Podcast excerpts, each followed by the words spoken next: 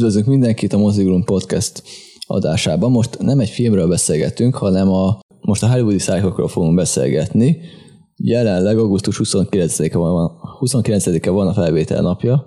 Ami eddig történt, arról beszélünk, szóval hogyha valami még történik még ki benne az adás, azról persze nem tudunk beszélni. Viszont fontosnak tartottuk Katicával. Sziasztok! Én meg Oszvald vagyok.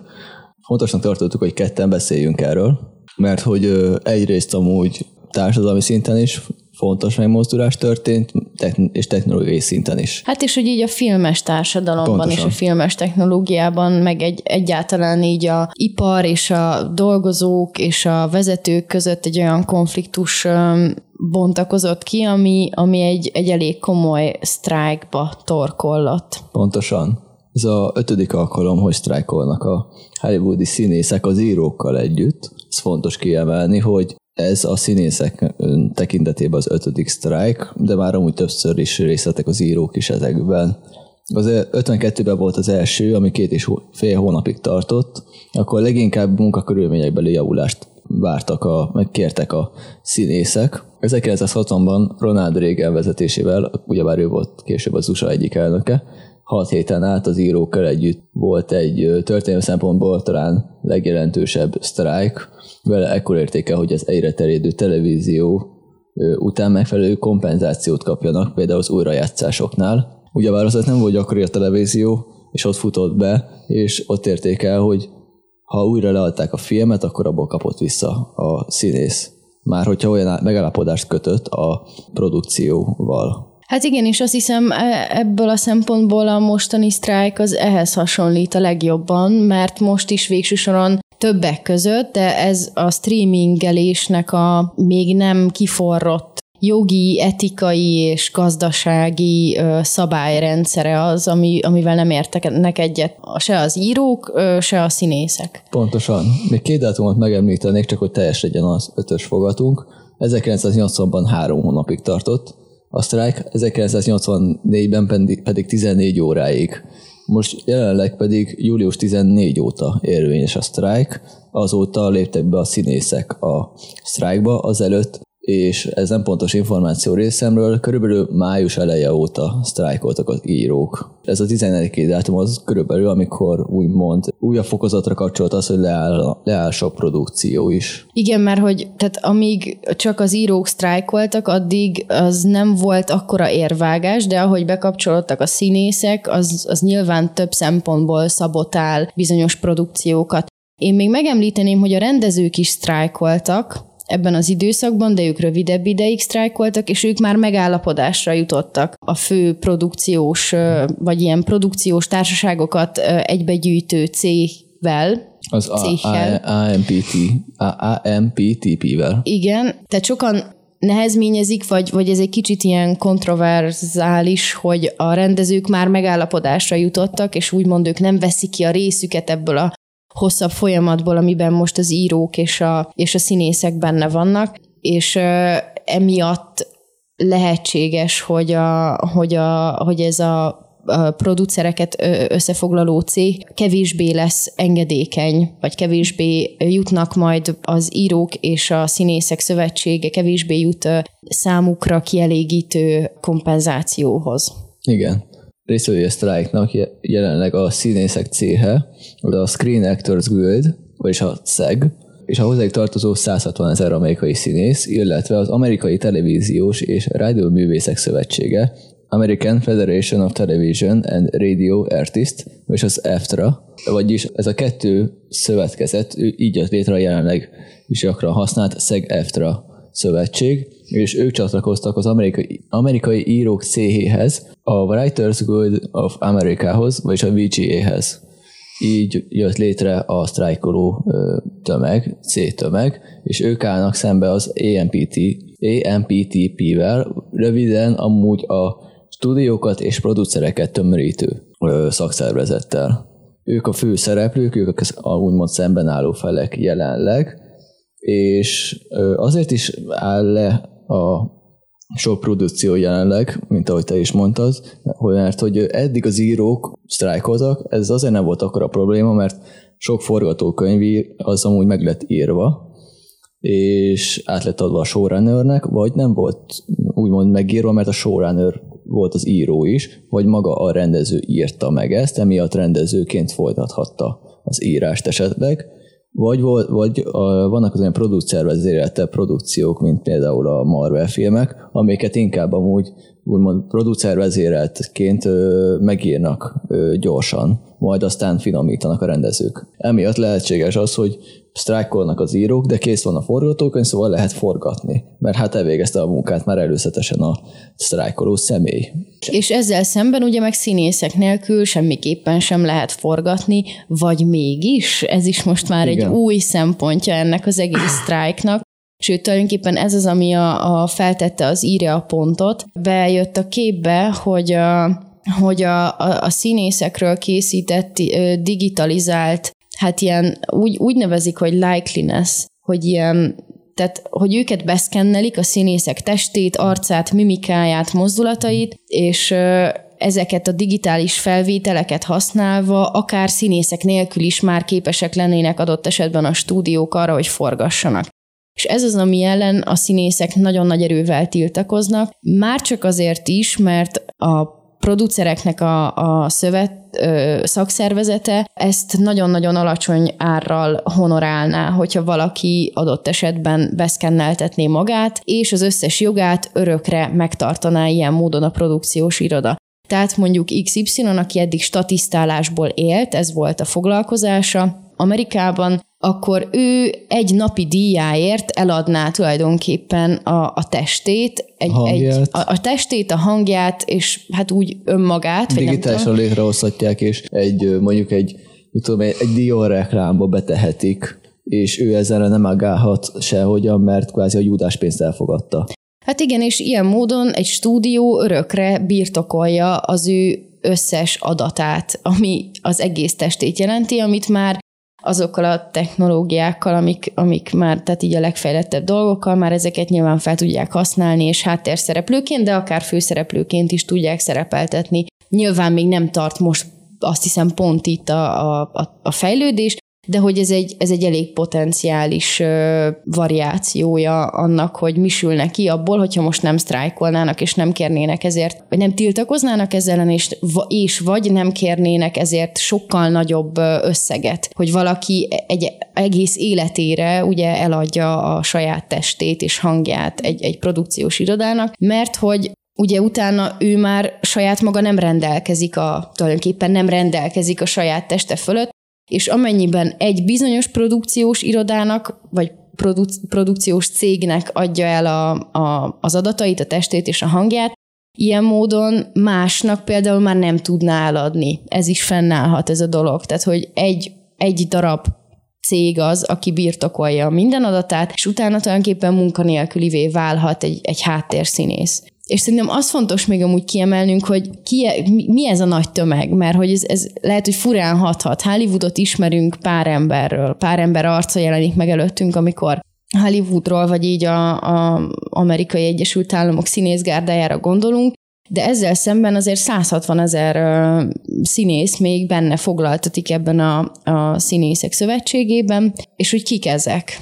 Igen, szeretnénk kiemelni azt, hogy itt nem unatkozó milliómosokról van szó, hanem olyan emberekről, akik milliómosként vannak a médiában ábrázolva, és úgy vannak feltüntetve, mint hogyha ők amúgy olyan nagyon-nagyon sokat keresnének egy filmmel, miközben legtöbbjük, ez körülbelül amúgy az egész szakszervezetnek a 95%-a, vagy átlagos, vagy az alatti életet él. Szóval úgymond maximum felső, maximum felső középosztály vagy középosztálybeli emberek, és nagyon kevés az, akik tényleg milliómosként élik az életüket. És ezek azok, akiket sztárként ismerünk, Pontosan. tehát azok, akik főszerepekben tündökölnek, stb. A, a, a szó szerinti sztárok. Na most ennél viszont sokkal több ember az, aki olyan mellékszerepeket játszik, de rendszeresen, hogy a rendőr, aki megállítja a, nem tudom, a, a, az autóst, vagy, vagy, vagy a bartender, vagy szóval, hogy egy csomó olyan kisebb szerep, amik amúgy nem tűnnek fel nekünk. Vagy csak egy amikor, mondatja van Igen, például. de hogy ők is színészek, és például az ő fizetésük, az biztos, hogy nem olyan sok, mint azoknak a sztároknak. és a nagy tömegét, tehát a 95%-át a sztrájkolóknak ilyen színészek alkotják, akiknek tényleg a napi megélhető, megélhetésükért való küzdelemben segít most ez az egész szakszervezeti tömörülés, amelyik sztrájkol. Igen, azt érdemes tudni, hogy a Amerikában a színészeknél úgy működik, hogy a szakszervezetbe érdemes lépniük, mert hogy a szakszervezet kommunikál a stúdiókkal. A stúdiókkal három évente újra megbeszélik a körülményeket, hogy miben növeljenek béreket, miben legyen jobb a munkakörülmény például egy színésznek, csak hogy a szakszervezet egyezkedik és kommunikál, meg szab meg a stúdiókkal bizonyos feltételeket és fizetéseket. Cserébe például a egészségügyi biztosítását a színészeknek a szakszervezet felé kell kifizetni. És ez viszont Amerikában nem olcsó.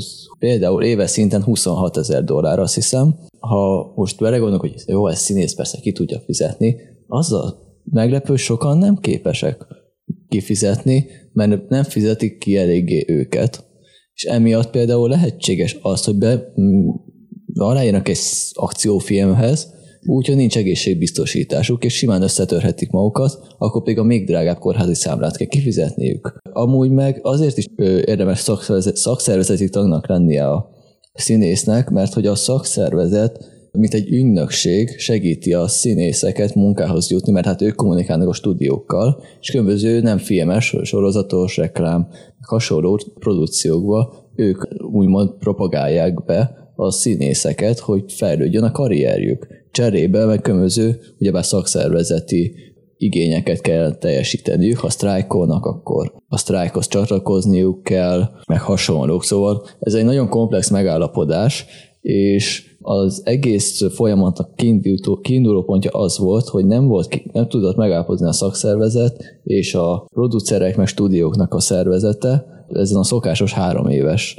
újratárgyaláson, Annyira nem, hogy a két igény az nagyon messze áll egymástól, és nem tudta közeledni az adott határidőig a színészek esetében, és ha nem volt megállapodás, úgy gondolta a szakszervezet, hogy ők akkor sztrájkolnak, hogy így elérjék a céljaikat. Szóval ez a folyamatnak amúgy a, úgymond a hivatalos folyamata. Emellett volt, amit most, mondta, most mondott Katica, ez a beszkennerős ügy, ami kvázi utolsó szög volt a koporsóban.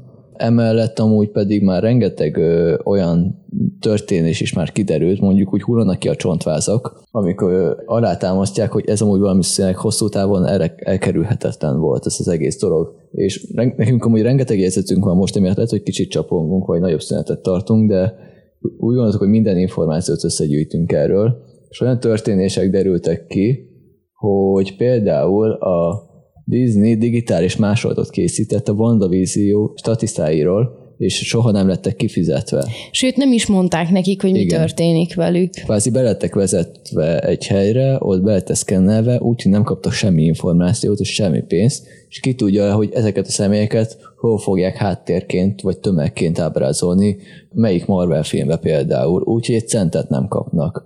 De nulla forintból ezt a Disney, aki egy milliárdos cég, ezt megoldja és ez például egy ilyen történet, vagy korábbról Sean William Scott, aki az amerikai PT-ben a Stiflert alakította, mindössze 8000 dollárt kapott az amerikai PT-ért, és a film, bemutató, film bemutatója után mozgóárusként kell dolgozni egy állatkertbe, miközben a film az több száz milliót perkált össze. Igen, de és ráadásul ezt azt is, az is ugye megkavarja, jó, hát tehát bizonyos szempontból a 8000 dollár, az mondjuk amikor az volt, az nem volt kevés pénz, tehát itt azért van egy egyéni felelőssége, Igen. viszont utána az a rengeteg vetítés, streamingelés most már, és a többi, és a többi, abból a színész nem lát semennyit sem. Az is kiderült, és az is veszélyezi a színészeket, hogy például a Suits nevű Suits. Bocsánat. Suits nevű, vagyis a bri, magyarul Brilliáns Elvég című sorozatnak az íróját kvázi filérekkel szúrták ki, mármint a szemét, hogy alig kapott valamit érte, miközben most szem streamingen azt folyton pörgeti. Hát ráadásul, tehát most itt nem az egész, mert nem a, tehát ott epizód író, epizód író, egy epizódíróról beszélünk, de hogy ott meg még az is meg, tehát hogy az is bonyolítja a helyzetet, vagy a, még inkább konfliktusos dolog, hogy azóta a Suitsnak a, az ötletét azt eladták külföldre, és az eredeti forgatókönyv újraforgatásáért nem kaptak ők honoráriumot. Igen, vagy ott egy másik eset, a, mint a Sean Gunn említett, aki a James Gunn-nak a tesója, és ő szerepelt a, a Narancsvidékben, azt hiszem. Az a lényeg, hogy egy olyan sorozatban szerepelt, ami a, miután kikerült streamingre, top 10-ben benne volt, pörgették mind az őrült az emberek, majdnem annyira, mint egy jó barátokat, és ebből a Songán nem kapott vissza semmit miközben több száz millió termelt megint a már létező sorozat a stúdiónak. Miközben ugyebár ő elvégzett a munkát, a termékét kvázi újra polcra helyezték, de őből ebben nem kap semmit.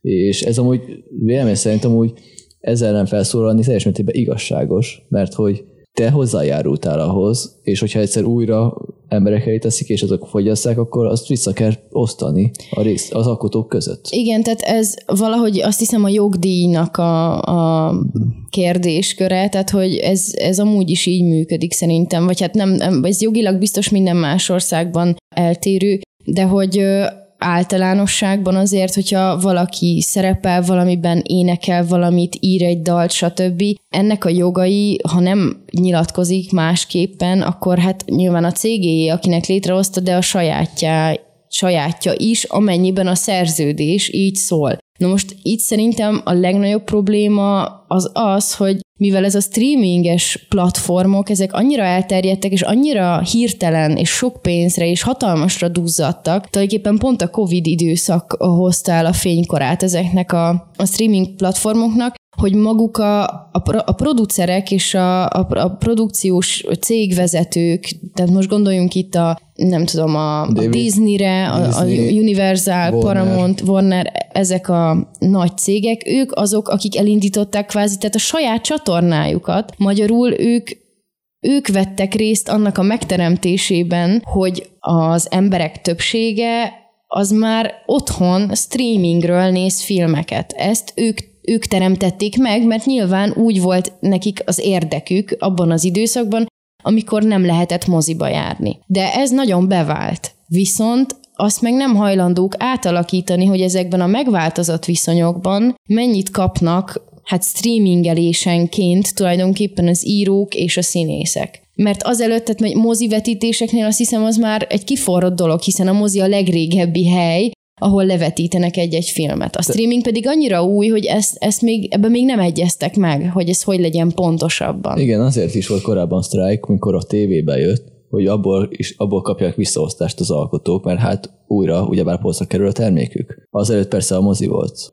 Ez úgymond egy újabb lépcsőfok, hogy először mozi, majd tévé, majd sorozat, most már a streaming jön sorba, hogy ott is megtörténjen a visszaosztás az alkotók felé, hogyha már az ő produktumokat teszik ki a cégek. Ezzel kapcsolatban nem sikerült megállapodniuk a feleknek, szóval ezzel kapcsolatban nem tudtak megállapodni a szakszervezetek semmilyen oldalról, hogy milyen mértékű visszaosztás legyen. Egyrészt a stúdiók azt mondták, hogy nehéz anyagi helyzetben vannak a Covid után, ami bizonyos mértékig valamennyire igaz lehetne, de az már egyrészt nem most volt, másrészt pedig a streaminggel annyi bevételt termelnek mai napig, hogy bőven lehetne ebből visszaosztani. Másrészt pedig olyan szintű különbségek jöttek létre a CEO-k és a, amit a stúdióvezetők például és a dolgozók között, ami ö, egészen abszurd. Csak három adatot mondanék. A CEO és a munkás közötti különbség 65-ben a 20 az egyhez volt, 89-ben 61 az egyhez, és most pedig 399 az egyhez. Szóval 399-szeresét fizet, kapja a CEO és a stúdió főnöke a átlagos stúdióba dolgozó fizetésének. Ez azért az elmúlt több mint 30 év alatt azért meg négyszereződött, és ez a streaming, ez a streaming is hozzájárul. Ez a különbség hatalmas, ez veszélyezi belülről Hollywoodot, streaminggel kapcsolatban pedig ez a visszaosztásnak a hiánya pedig csak növeli ezt a különbséget minden fronton, és a sztrájkolók ezt akarják csökkenteni. Hát ennek amúgy a színészek és az írók esetében is több oka van, a munkakörülményeiket is tekintve, meg azt is tekintve, hogy a streaming platformok nem csak azt változtatták meg tulajdonképpen, hogy hogy az emberek hova járnak mozizni, hanem egyszerűen azok a sorozatok kezdtek el elterjedni, amik már nem nyolc, hanem hat részesek. Tehát kevesebb részt forgatnak le általánosságban mondjuk egy évadban. Ez természetesen változó sorozatonként, de az a nagy átlagban az a trend, hogy a, hogy a sorozat epizódjainak a száma az csökken, ezért egy író ö, kevesebb ideig van lefedve kvázi munkával. És emiatt, ha le is szerződik egy stúdióval, hogy az írója lesz, a mostani feltételek azok gyorsabb idő alatt várnak el ugyanolyan minőségű munkát, ami kevesebb ideig tart, és emiatt nagyon nehéz újabb és újabb munkát találnia az íróknak, és ezért vált igazából fenntarthatatlanná az, hogy, hogy csak ennyi legyen a fizetésük. És hogy itt megint csak nem csak olyan írókra kell gondolni, akik, akik a, nem tudom, tényleg az ilyen blockbustereket írják, hanem azokról az írókról is beszélünk, akik tévésorozatokat, amiket akár mi nem is látunk. Mert, AMC, CBS. Igen, tehát a, a, a, az Egyesült Államokbeli tévécsatornákra írnak dolgokat, vagy hangjátékokat, vagy talkshow-kat, tehát hogy rengeteg fajta író van, és az ő munkájuknak a honorálása sincs rendesen kitalálva és arányosítva igazából. És a stúdióknak nyilván megéri, hogy ugyanaz a sorozat, ugyanaz a minőségű sorozat kevesebb embernek a munkájából épüljön fel, viszont az írók azért is küzdenek, hogy ne járjon ez minőségromlással. Igen. Idéznék a SEGAFRA elnöke, két Friend, Friend aki azt mondta, hogy nem lehet megváltoztatni egy üzleti modellt olyan szinten, mint ahogyan ők, megvá- mint ahogyan ők megváltoztatták, és közben reménykedni abban, hogy a szerződések nem fognak változni. Vagyis ez megint ugyanaz a szituáció, hasonló szituáció, mint ami ugyebár korábban a 20. században is volt, hogy változnak a körülmények, muszáj frissíteni, és igazságosabbá tenni a leosztást, hogyha már egyszer a stúdiók maguk változtattak a körülményen. De természetesen az egy örök és mindig fennálló szempont marad, hogy ez egy iparág, tehát ez egy üzlet. Igen. És ez főleg azoknak üzlet, akik felül vannak. Tehát a vezetőknek ez egy üzlet.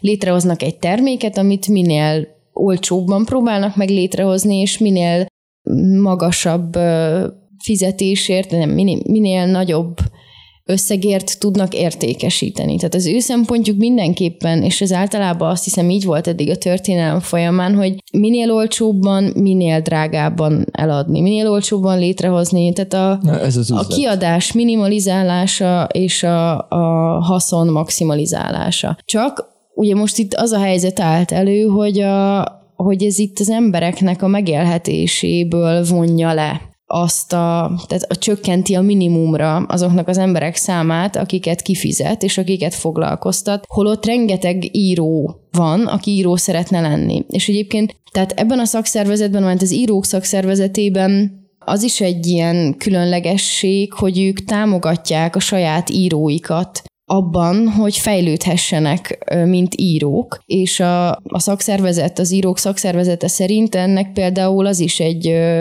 tartozéka, hogy ne csak az írásban vegyenek részt az írók, hanem akár a forgatáson is jelen legyenek, és aztán az utómunkában is jelen legyenek egy filmnél. Na ez az, ami meg végképp hát kvázi haszontalan maguknak a stúdióknak, hogy fizetett munkaerőként egy író azért, hogy tanuljon és egyre jobb író legyen, ezért végig fizetve legyen a produkció alatt, már akkor, még akkor is, amikor már nem ír annyira aktívan. És emiatt pedig szerintem mondjuk ez például egy tök szép része annak, hogy, hogy támogatják az írókat, és azokat, akik egyszer majd a legnagyobb írók akarnak lenni. Igen, és amúgy ehhez kapcsolódnak a miniszobáknak az ö, esetei. A miniszobák az elmúlt öt évben terjedtek el, ezek során mindössze 2-3 író dolgozik egy showrunnerrel rövid távon, ez ilyen 8-10 hét, még a sorozatgyártása előtt, hogy felvázolják a pilot utáni 2-3 epizód forgatókönyvét, hogy az alapján dönthessenek a stúdiók a berendeléstől. Hasonló miniszobákat a évadok között is szoktak alkalmazni, az a célra, hogy a stúdió dönthessen a következő évad berendelésétől. Berendeléséről? A, be, bocsánat, berendeléséről. A miniszobákban dolgozó írók, írók ráadásul csak a szakszervezeti minimálbért kapják, egyéb kompenzációt nem, így gyakran vissza sem térhetnek a sorozathoz, ha ez berendelést kap. Ezzel szemben a klasszikus írószobákban átlagosan 7 író dolgozik hosszabb távon a sorozat fejlesztésén és a sztori kitalálásán magasabb fizetésért. Ez azt jelenti röviden, hogy ezek a miniszobák kvázi ilyen brainstorming-szerűen felvázolnak különböző forgatókönyveket, dolgoznak rajtuk 8-10 hétig, és minimális pénzt kapnak az írók, miközben a hagyományosoknál több dolgozik, több pénzért. És ha úgy nézzük, akkor felgyorsították a miniszobákkal a írói folyamatot, kevesebb pénzt adnak, többet gyártatnak le, kevesebb pénzért, kevesebb emberrel is. Míg a klasszikusnál ugyebár több pénzért több író dolgozik, így valószínűleg a produktum is sokkal jobb. És ugyebár a miniszobáknak a gyakorlatát a VGA, a írók szakszervezet ezt meg akarja szüntetni, mert úgymond így brainstormingolnak egyet, aztán meg kiveszik a kezükből a folyamatokat, és aztán meg nem tudják, hogy mit alkotnak meg, és ezért meg minimális pénzt kapnak. Én így értelmezem ezt az egészet. Igen, és ez például minőség romláshoz vezet. Tehát ez az egyik például, Igen. aminél az írók az ellen tiltakoznak, hogy hogy egy ilyen gyors futószallagszerű eljárással történjenek a, a sorozatoknak a, hát tulajdonképpen az alapötletének, meg a egy-két további epizódjának így az alapjainak a lefektetése, hanem a klasszikushoz szeretnének inkább visszatérni, a jó minőségű forgatókönyvek, a jó történetek érdekében, és annak érdekében, hogy tényleg több író együtt hatékonyabb, és hogyha elegendő ideig dolgoznak együtt, abból születnek aztán az igazán jó dolgok. Tehát természetesen ez meg ütközik ugye a cégnek, tehát a produkciós cégeknek a, az érdekeivel, akiknek meg az az érdeke, hogy, hogy minél kevesebb pénzből hozzák ki a megközelítőleg ugyanolyan jó minőségű ö, ö, történeteket és sorozatokat és filmeket. Igen, ezt ö, amúgy gyakorlatban úgy kell elképzelni, hogy inkább kitalálnak a stúdiók most, hogy miniszobával, létre, miniszobával létrehozzanak egyében négy Marvel sorozatot, mint hogy klasszikussal létrehozzanak egyet. Mert hogy ez több bevételt hoz, kevesebb pénzt kell rákölteni, nagyobb a bevétel arány. Ez volt a elmúlt öt évben elterjedt folyamat, és emiatt is lehet, hogy úgymond rosszul gondoljuk, gondolunk sok mindent megírva, mert a klasszikustól eltérően inkább túlpörgetik ezt a fajta írási, túl, túlpörgetik az írási folyamatot úgy, hogy az eredeti kitaláló amúgy a maga gyártási folyamat során már nincs is ott. És amúgy itt behoznám még a mesterséges intelligenciát Én még is. egy pillanat, egy, csak egy pillanat, hogy miért fontos amerikai írók szövetsége szerint, hogy ott legyen a forgatókönyvíró a forgatáson is mondjuk egy jó barátok, vagy egy ilyenfajta sorozatnak az esetében. Hát azért, mert azt vallják, hogy ahhoz, hogy, tehát lehet, hogy egy szobában, egy klasszikusban, vagy egy miniben, de egy szobában írók megalkotnak egy történetet, és aztán amikor találkoznak a színésszel, lehet, hogy a színész egyszer csak azt mondja, hogy de hát ő, neki ez a mondat mondjuk nem tetszik. És akkor azért vannak ott az írók, hogy tulajdonképpen azt a karaktert például személyesebbre tudják faragni, ott a forgatás során már a, a színésszel együtt. Tehát, hogy ez egy nem egy passzív dolog írónak lenni, ezt vallják az írók, hanem egy baromi aktív dolog, és baromi nagy felelőssége is tud lenni, főleg mondjuk abban az esetben, amikor a rendező, a producer és az író és a ezek mind különböző személyek. És hogyha ha az író felelősséget érez az iránt, amit megírt, és mindenki megbízik mindenkiben, akkor az író az, és nyilván a többiekkel együtt konzultálva, de az író felelőssége az, hogy egy olyan mondatot találjon ki hirtelen ott helyben a forgatáson, ami egy hatalmas dobás lesz. Igen, ez olyan, mint hogyha író kvázi anyukaként felkészíteni a gyerekét, aztán nem lehetne ott, mikor a gyerek élesbe kell ö, teljesítsen, és utána persze, hogy a gyerek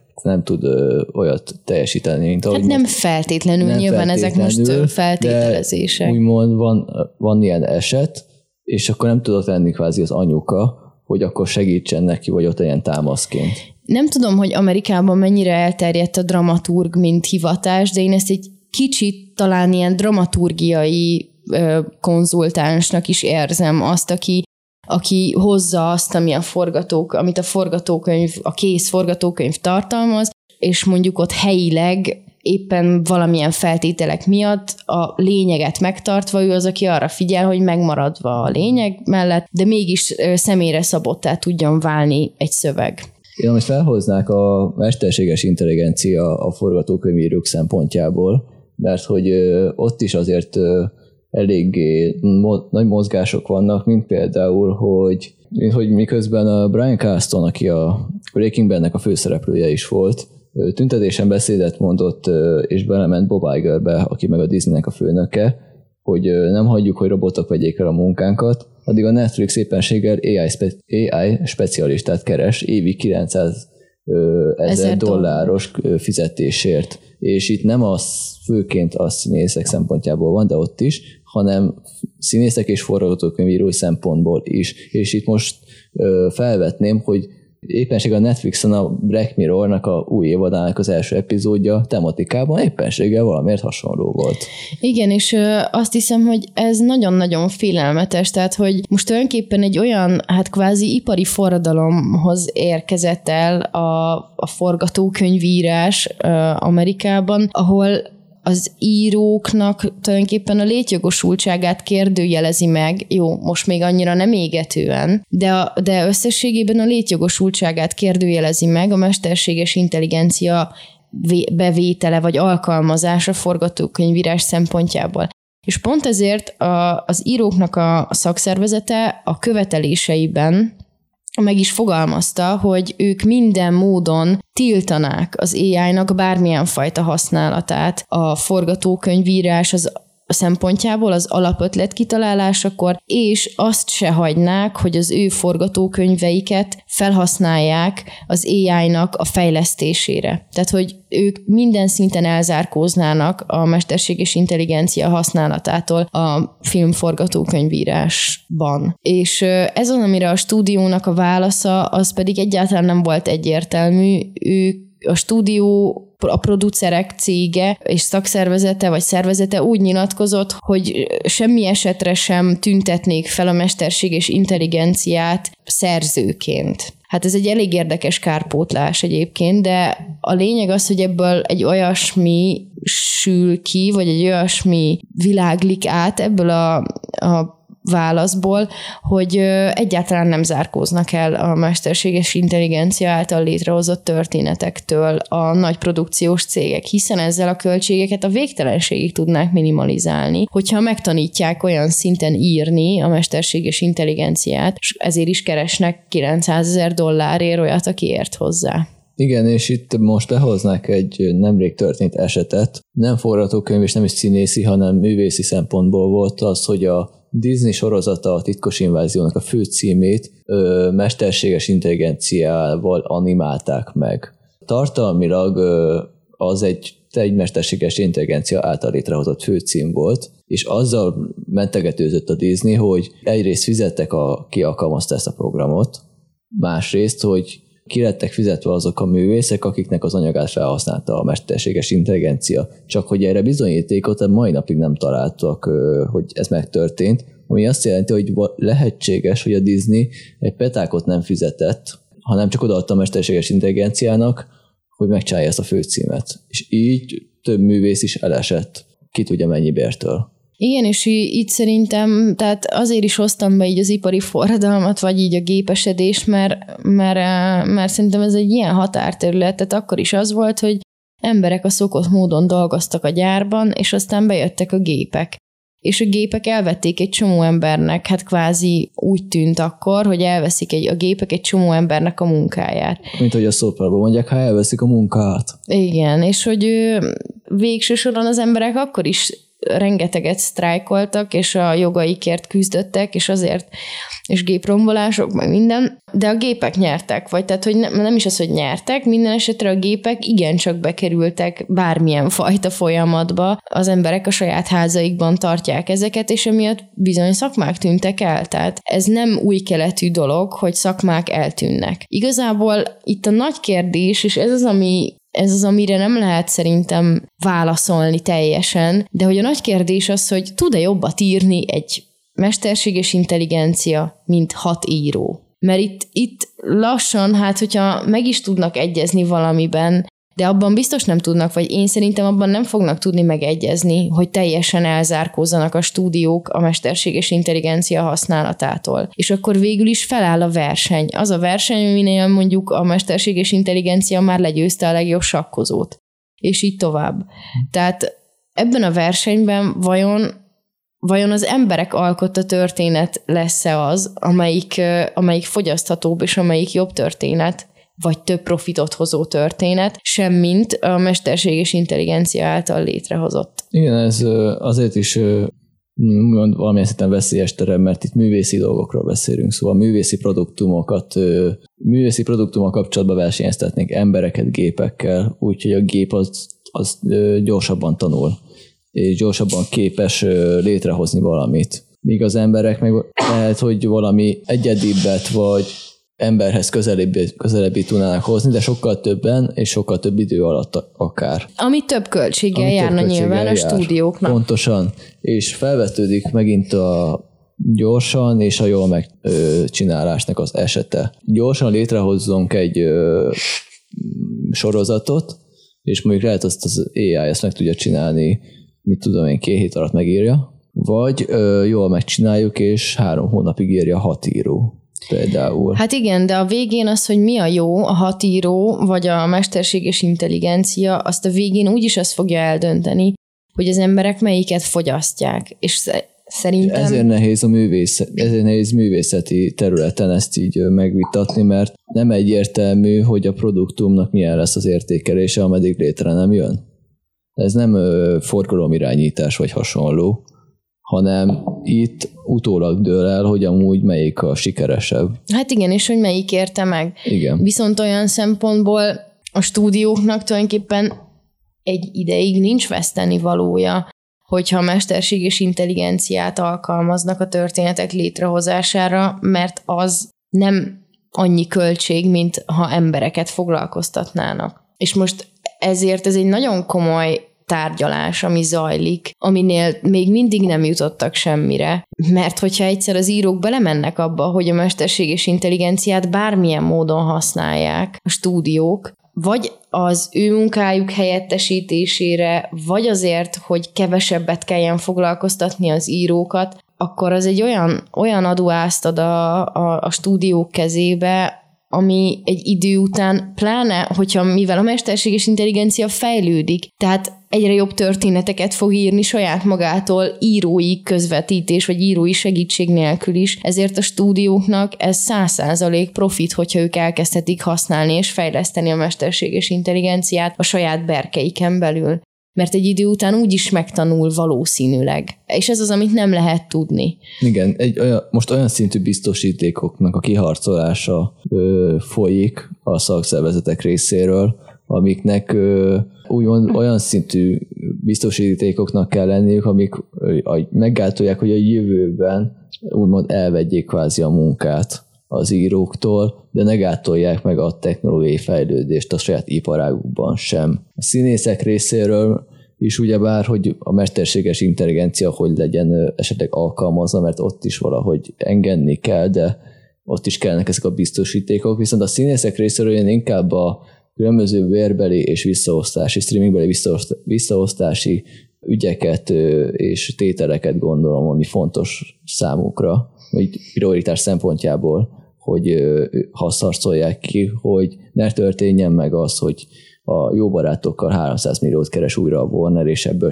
a színészek nem látnak semmit csak mert újra vetették az HBO-ra. Igen, de én azt gondolom, hogy a színészek esetében sem elhanyagolható egyáltalán az, hogy őket, ahogyan Black Mirror első részében, az ő beszkennelt testüket és hangjukat a stúdiók szabadon felhasználhassák. Tehát erre tényleg egy olyan jogszabályi rendszert, vagy bármilyen szabályzatot kell létrehozni, és ez egy nagyon égető dolog, hogyha a stúdiók ezt komolyan gondolják mert akkor egy idő után tényleg nem lesz szükség színészekre sem. Tehát sem írókra, sem színészekre nem lesz szükség. Egyet, egyetértek, csak a én most a prioritás szempontjából mondtam, de ettől persze nem kisebb a prioritása. Hát igen, sokkal, mondjuk így, a... hogy távlatot tekintve igen. azt hiszem ugyanolyan fontos igen. mind a kettő, mert bármennyire is kiharcolják most a fizetésemelést, hogyha a szerződés mellette tartalmazza azt, hogy mindenkiről kötelezően kell ilyen Pontosan. body scan csinálni, és akkor oké, okay, hogy most megemelik a fizetésüket, de miután náluk lesz mondjuk egy stúdiónál a beszkennelt test, utána már nem lesz rájuk szükség, és nem biztos, hogy kapnak fizetést. Szóval, hogy ezek nagyon-nagyon égető kérdések, és, és baromira meg fogják határozni azt, hogy a jövőben merre alakul a filmkészítés, és hogy mik lesznek az új alapelvek, és mik lesznek a normák. Mert egyébként, tehát hogyha belegondolunk annak idején, amikor néma filmből hangos film lett, rengetegen belebuktak, és rengeteg ember vesztette el a munkáját, és lett, de, de lettek új szakmák, tehát lettek hangmérnökök. Igen. És aztán mondjuk a fekete-fehér és a színes filmnél szintén és aztán a színes filmnek, és egyáltalán a film szalagra, filmezésnek és a digitális kameráknak, tehát ezek mind-mind olyan technológiai vívmányok, amik egy oldalról szakmákat tüntettek el, vagy alakítottak át, más oldalról meg új szakmákat teremtettek, és új ablakokat nyitottak ki. És most a nagy kérdés, hogy vajon a mesterséges intelligencia megnyite olyan kreatív szakmára teret vagy lehetőséget, ami mellette nem csorbítja végérvényesen a már meglévő szakmákat. Én két esetet és két szituációt hoznák fel, az egyik már létező, a másik meg, ha nem történnek változások, és legrosszabb elkövetkezik, akkor hogy mi történhet például egy esetben. Az egyik kis távoli példa, a FIFA-nak van ugyebár technológiája, hogy beszkenneri a focistákat, és akkor a mozgást, mindent, és az alapján hozza létre a játékot. És a FIFA-nak van egy része az Ultimate Team, ami meg kvázi ilyen kártyabontogatós dolog, valami szinte szerencsejáték. És véleményem szerint ott is valósan felülti a problémát, hogy a játékosok képeit kvázi szerencsejátékra használják fel, használhatják fel. Mert hát nem tudnak mit csinálni egyedül egy klubnak, a, nem tud mit csinálni egyedül egy klubnak a sportolója egy nagy szervezet ellen, ami amúgy is korrupt és itt is amúgy ez lehetséges, hogy ha a jövőben legrosszabb megtörténik, tényleg van egy színész a háttérbe, aki mondjuk van olyan jó képű, mint egy Ryan Gosling, csak ő még nem túl képzett, de amúgy tehetségesnek vélik, beszkennerik, és akkor utána csinálhatnak vele reklámot, meg ilyesmi, de nem kap ebből be semmit a srác, mert egy napi júdás pénzt elfogadta, és onnantól pedig a stúdió termelheti a több százszorosát annak a júdás pénznek. Igen, és... és bocsánat, és igen. utána meg a, az az egy srác nem fog tudni mit kezdeni a stúdióval szembe, mert Dávid és Góliát esete fog fennállni. És ezért van egyébként a szakszervezet. Igen. És azok, ezeknek az embereknek az érdekeit képviseli elsősorban a szakszervezet.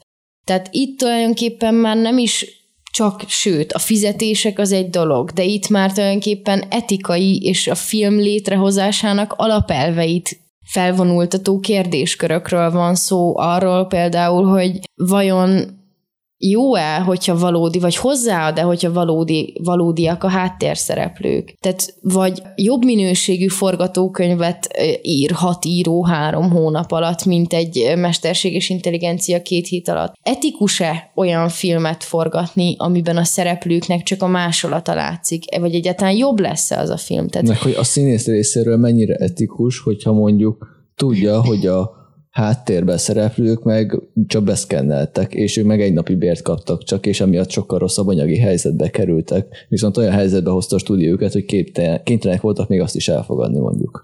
És a másik dolog még ezen kívül, ezt egy nagy példának hozta fel az egyik műsor, amit hallgattam, hogy a Ben Affleck és a Matt Damon, ők is háttérszereplőként kezdték a karrierjüket. És az az élmény hozta el nekik azt, hogy milyen jó a filmezés. Tehát ennek az egésznek van egy olyan része is, hogy embereknek lehet, hogy soha nem lesznek sztárok vagy főszereplők, de önmagában a háttérszereplői lét, hogyha ezt valaki jól akarja csinálni, az jelent ez egy élethivatást, ez az egyik, a másik meg lehet, hogy olyan embereket indít el a karrierjükön egy háttérszereplői munka, ami, hogyha belennének szkennelve, akkor nyilván nem indulna el, és nem, nem, nem bukkannának fel olyan tehetségek és olyan csillagok, akik ott kezdték, és ezért szolidarítanak egymással a színészek, hiszen mindenki volt háttérszereplő, mindenki valahonnan kezdte. És ezért volt, hogy az Oppenheimernek a vetítéséről kivonultak demonstratíve a főszereplők. Mikor megtudták, hogy életbe lépett a sztrájk. Mert, mert ők is voltak kezdők, és ők is voltak olyan színészek, akik nyomorogtak, és kevés volt a pénzük.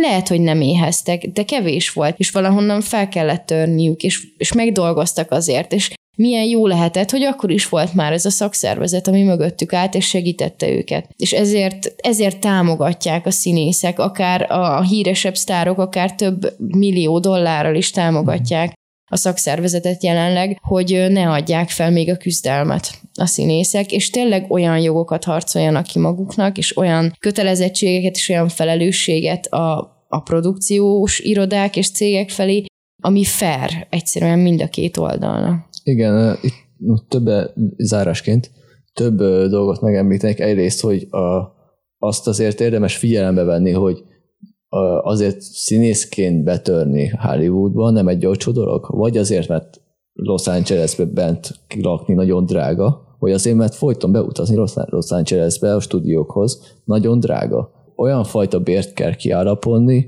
ami bőven fedezi legalább az, nem csak az utazásukat, hanem azt az életmódot, amit a feltörekvés követel. Az, hogy ő színészé váljon, hogy abba a közebe betörjön.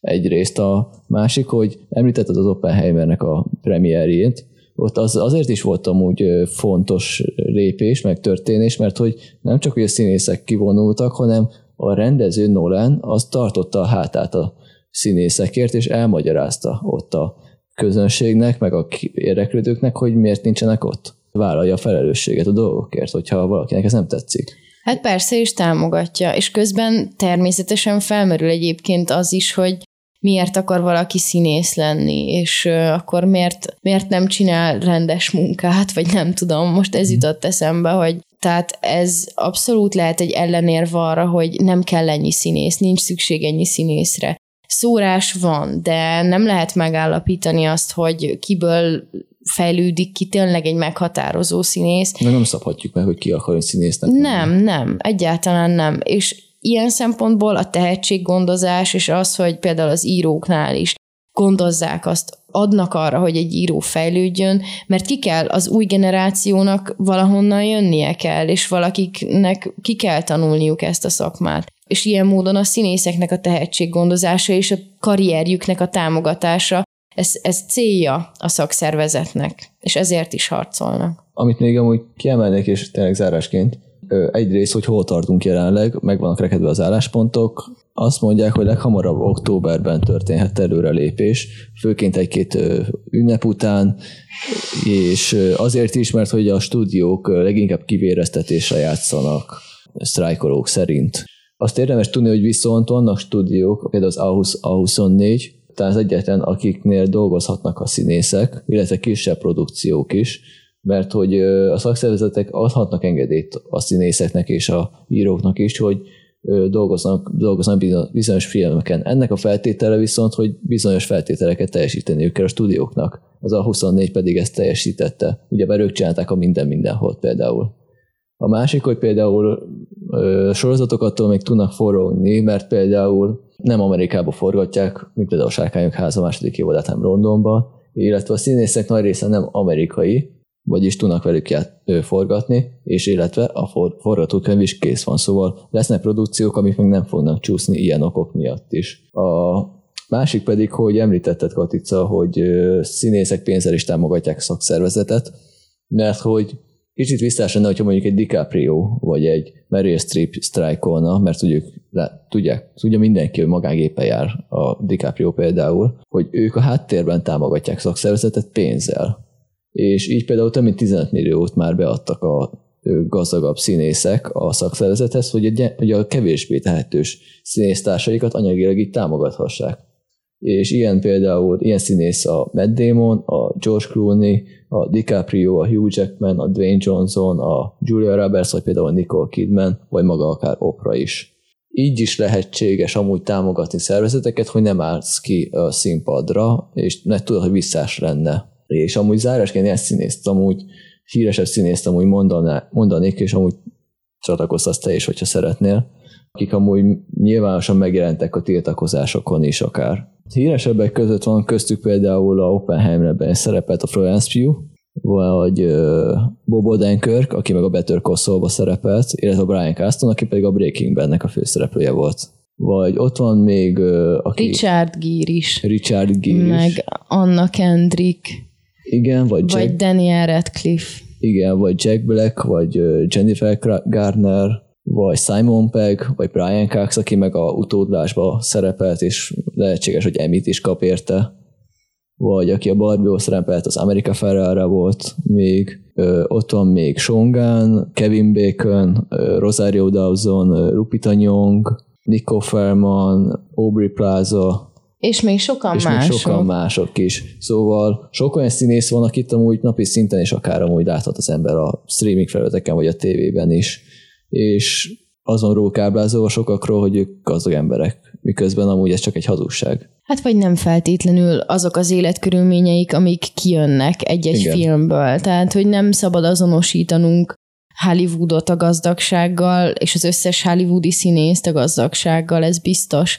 És én egy pozitív hanggal zárnék, hogy a Mark Ruffalo, ő egy olyan kommentet fűzött az egészhez, hogy ő egy teljesen új rendszert támogatna, hogy egy teljesen új rendszert alakítsanak ki a színészeknek, és az, az ő fizetésükre, meg az ő ö, életkörülményeikre és a karrierjük előmenetelére, közben pedig azt azt erősíti a, a színésztársaiban, hogy egyre többen csatlakozzanak független filmekhez, és olyan filmekhez, amik nem a giga meg a stúdióknak az égisze alatt terem, és ezzel is támogassák igazából a független filmes ö, szférát. Igen, és részemről én például támogatom ezt a fajta úgymond lehetséges kivonulást, ugyanis ez ö, új lendületet és igazságosabb körülményeket adhat. Egy ilyen fajta esetleges ö, exodus mind a színészeknek, mind az íróknak, mind az egész ö, film művészetnek is akár, hogyha új stúdiók alatt szabadabb körülmények között jobb életkörülményekkel dolgozhatnak az alkotók is. Ez volt a Mozikon Podcastnek a Hollywoodi sztrájkkal foglalkozó adása. Itt volt velünk Katica. Sziasztok! Én Oszvald voltam. Reméljük a legjobbakat, találkozunk legközelebb. Sziasztok!